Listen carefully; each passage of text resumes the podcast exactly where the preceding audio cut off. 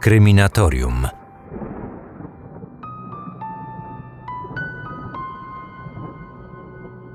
Gdy przyszła po niego policja, 22-letni Koreańczyk Yun nie stawiał oporu. Tak naprawdę to nawet nie bardzo rozumiał, co się stało. Wiedział, że w okolicy miasta Hwasan grasuje morderca.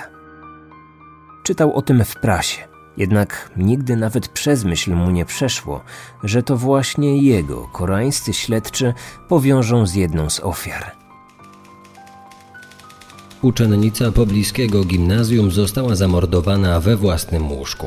Około drugiej w nocy 16 września 1988 roku niezauważony przez domowników mężczyzna wspiął się po ścianie domu i przez otwarte okno wszedł do pokoju ofiary. Nastolatka spała, gdy sprawca zacisnął swoje dłonie na jej szyi. Kryminatorium. Otwieramy akta tajemnic. Czternastoletnia Park przed śmiercią została brutalnie zgwałcona. Zanim sprawca opuścił miejsce zbrodni, założył na jej głowę własną bieliznę. Policja nigdy nie ujawniła szczegółów śledztwa, więc do dziś nie wiadomo właściwie, jak detektywi trafili na trop mieszkającego niedaleko Juna. Być może ten mężczyzna był już wcześniej aresztowany za jakiś napad na inną kobietę, a może po prostu rutynowo sprawdzono każdego sąsiada zamordowanej dziewczyny.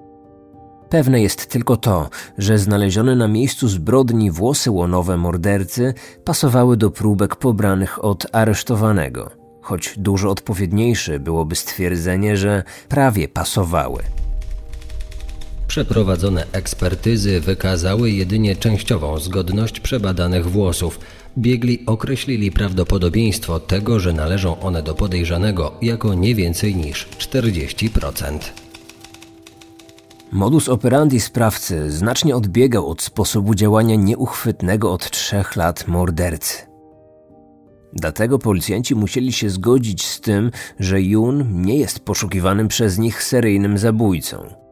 Południowo-koreańscy funkcjonariusze, którzy ostro krytykowani byli ostatnio za nieudolność w pogoni za mordercą, postanowili za wszelką cenę przepisać sobie choć najmniejszy sukces. Szybko ogłosili, że aresztowany 22-latek jest nieudolnym naśladowcą tego nieuchwytnego, seryjnego zabójcy. Sprawca musiał być sprawny fizycznie. W końcu potrafił wdrapać się po ścianie budynku i wejść przez okno. Tymczasem Jun był inwalidą. W dzieciństwie zachorował na polio i od tego czasu kulał na jedną nogę. Miał duże problemy z chodzeniem, a więc tym bardziej nie dałby rady wspiąć się po ścianie domu. Śledczy całkowicie pominęli ten dość ważny szczegół. Zamiast tego postanowili skutecznie przemówić Junowi do rozsądku. Mamy wystarczająco mocne dowody, by cię skazać. Wiemy, że jesteś mordercą. Postanowiłeś naśladować zabójcę, o którym przeczytałeś w gazetach. Jeśli dobrowolnie nie przyznasz się do winy, dostaniesz karę śmierci. Jeśli to nie zrobiło na nim wrażenia, to już trzydniowe przesłuchanie, w trakcie którego był nie tylko głodzony, ale i wielokrotnie bity, całkowicie go załamały. W końcu Jun powiedział dokładnie to, czego oczekiwali od niego policjanci. Tamtej nocy chciałem zaczerpnąć świeżego powietrza, więc wyszedłem na spacer po okolicy. Około północy znalazłem się pod domem, w którym paliły się światła. W jednym z okien na piętrze zobaczyłem piękną dziewczynę. Poczułem wtedy nagłą potrzebę dokonania gwałtu.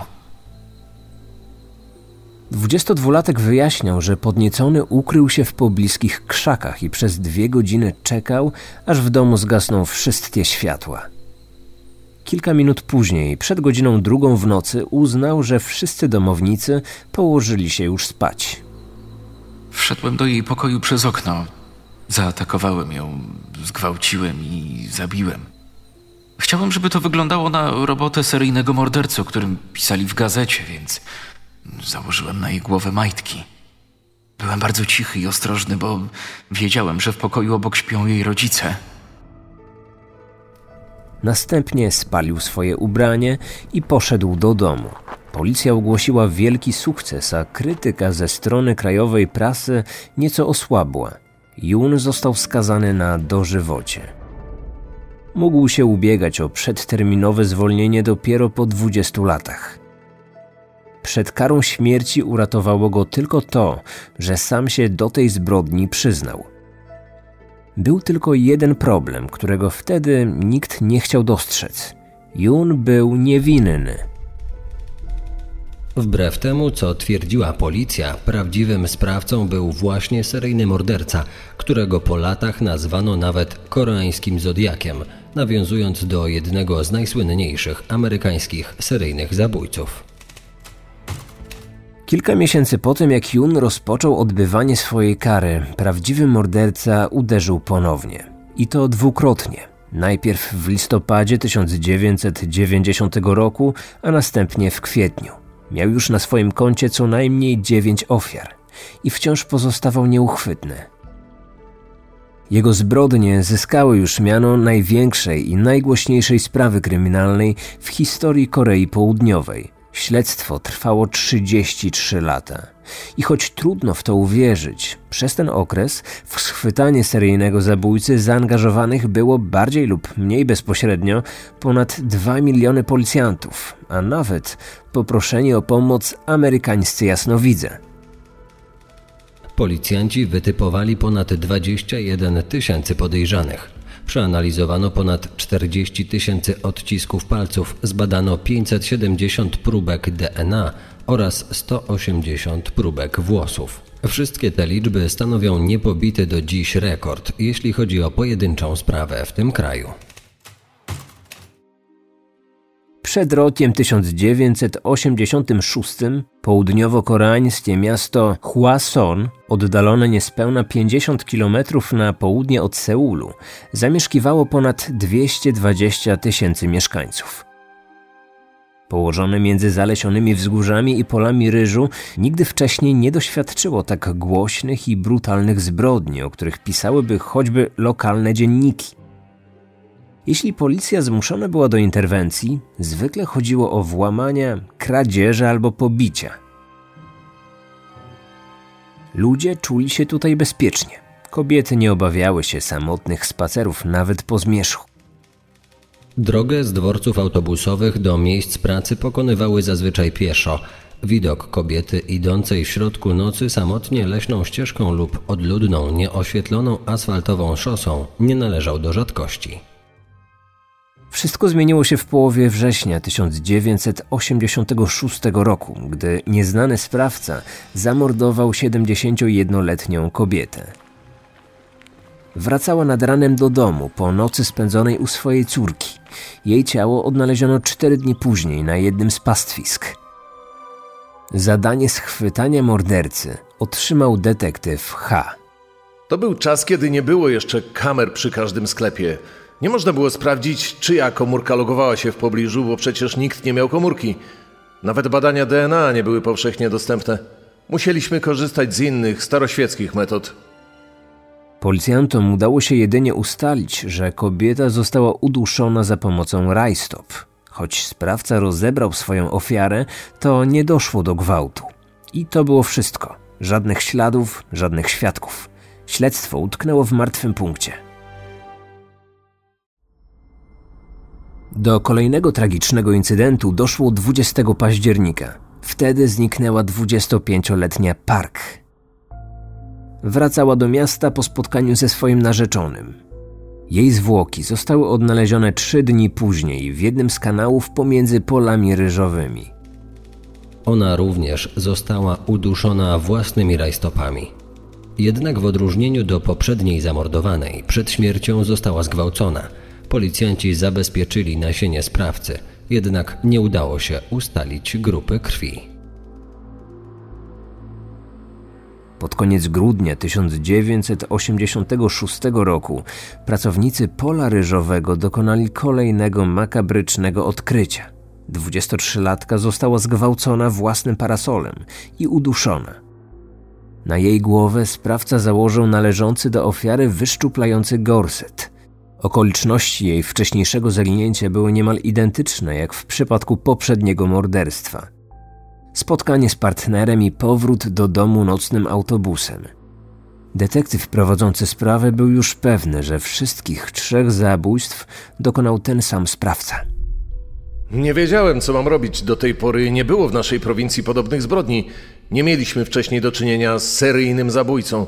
Wszystkie media zaczęły pisać o tym mordercy, a my nie mieliśmy żadnych wskazówek. Poprosiliśmy więc o pomoc policję z Seulu. O serii niewyjaśnionych zabójstw zrobiło się głośno w całym mieście. Do końca 1987 roku liczba zamordowanych kobiet wzrosła do siedmiu. Mieszkańcy zaczęli żyć w strachu. Mężczyźni tworzyli własne grupy i nocą patrolowali zakamarki miasta. Byli uzbrojeni w noże i kije baseballowe.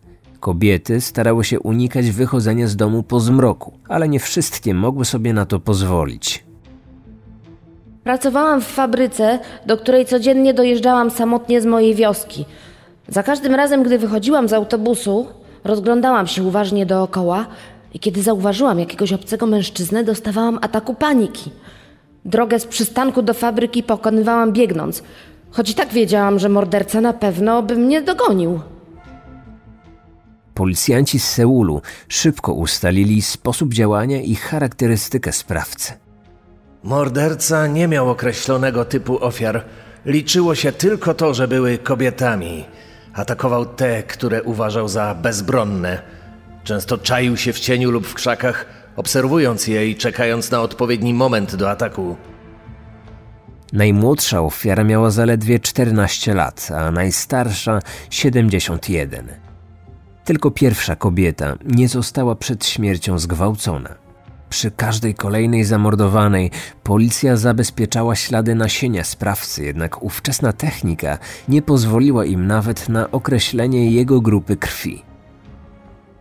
Wkrótce nastąpił nieoczekiwany przełom. We wrześniu 1988 roku, kilka dni po odkryciu ciała siódmej zamordowanej kobiety, na policję zgłosił się kierowca autobusu, który twierdził, że w nocy zabójstwa wiózł dziwnie zachowującego się młodego mężczyznę.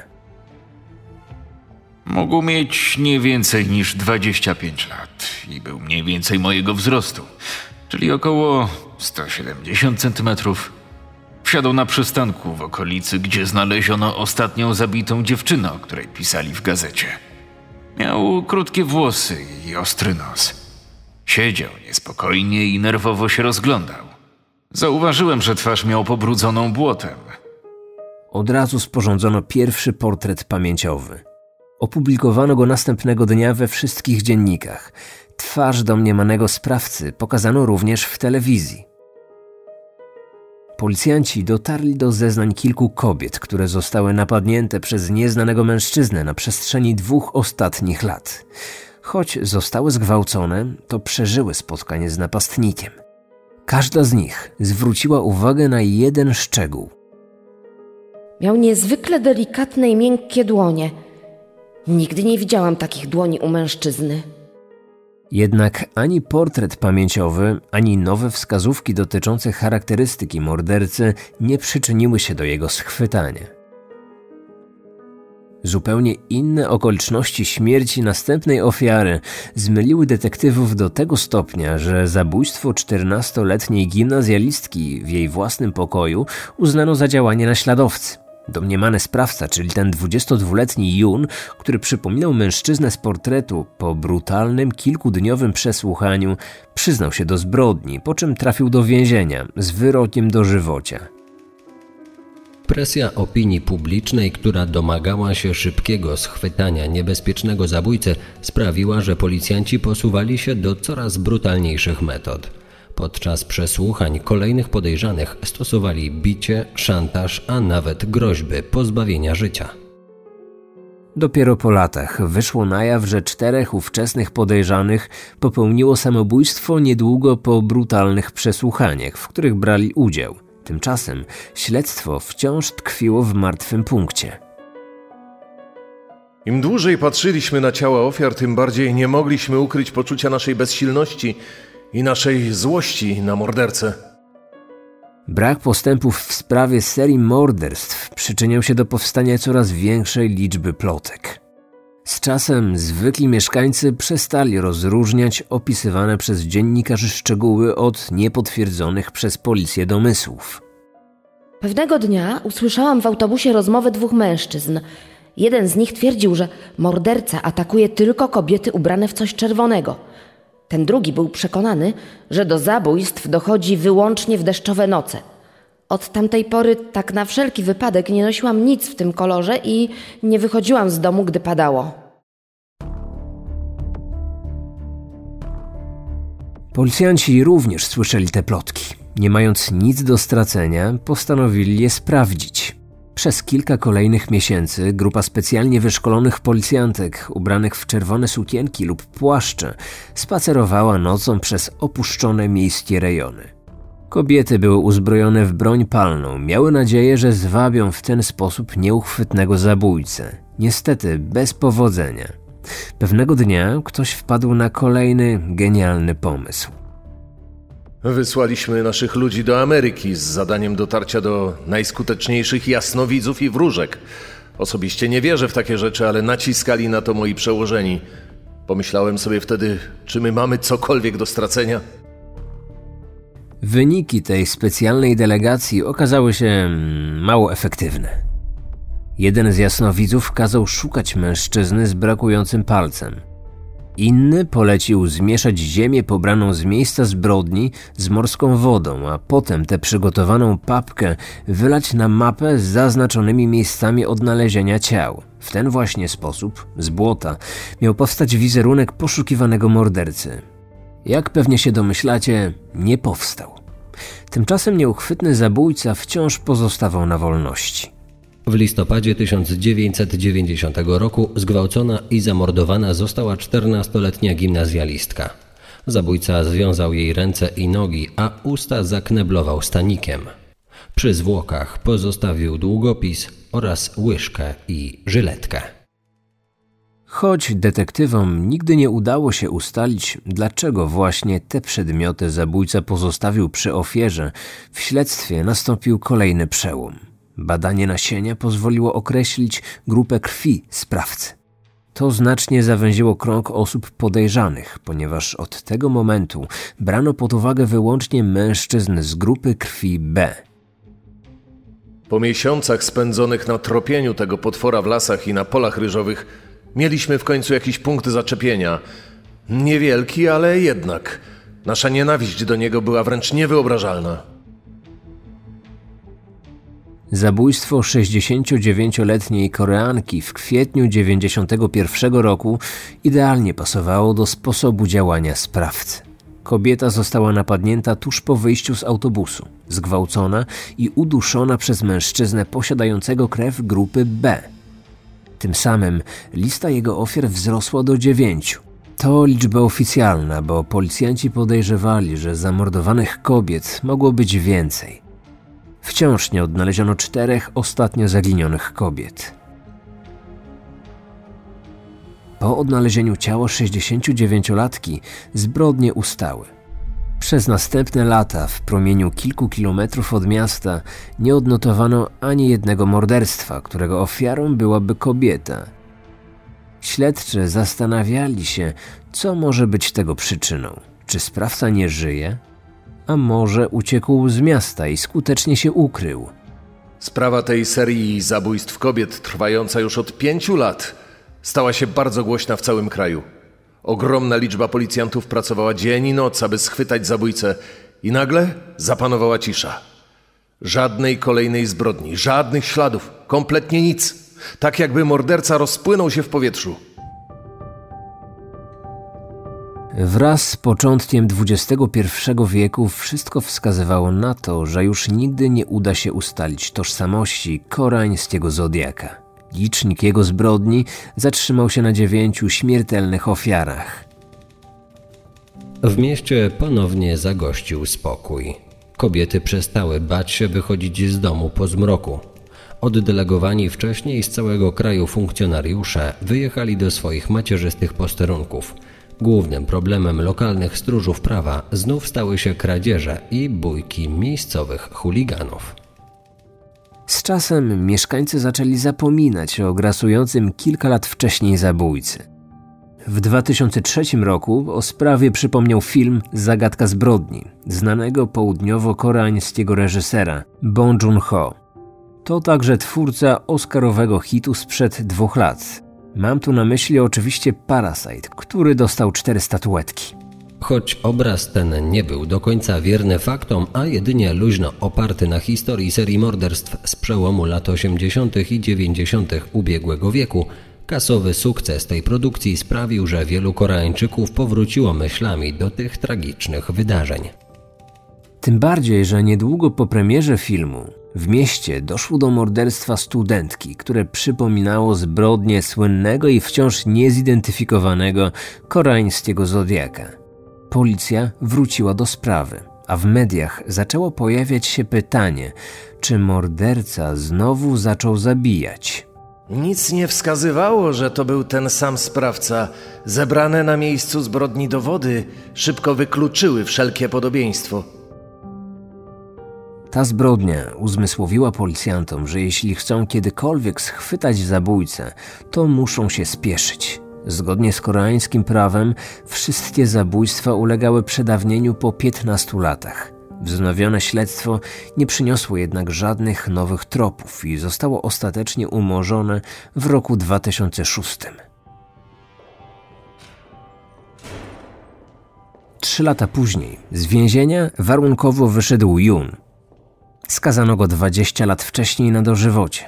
Mężczyzna przez cały ten czas uparcie przekonywał, że jest niewinny, a jego przyznanie się do popełnienia zbrodni zostało wymuszone biciem.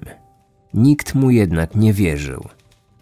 Po wyjściu na wolność i powrocie do domu przez następne 10 lat mężczyzna żył z piętnem byłego więźnia i mordercę. Z tego powodu nie mógł znaleźć pracy, a rodzina i sąsiedzi odwrócili się od niego.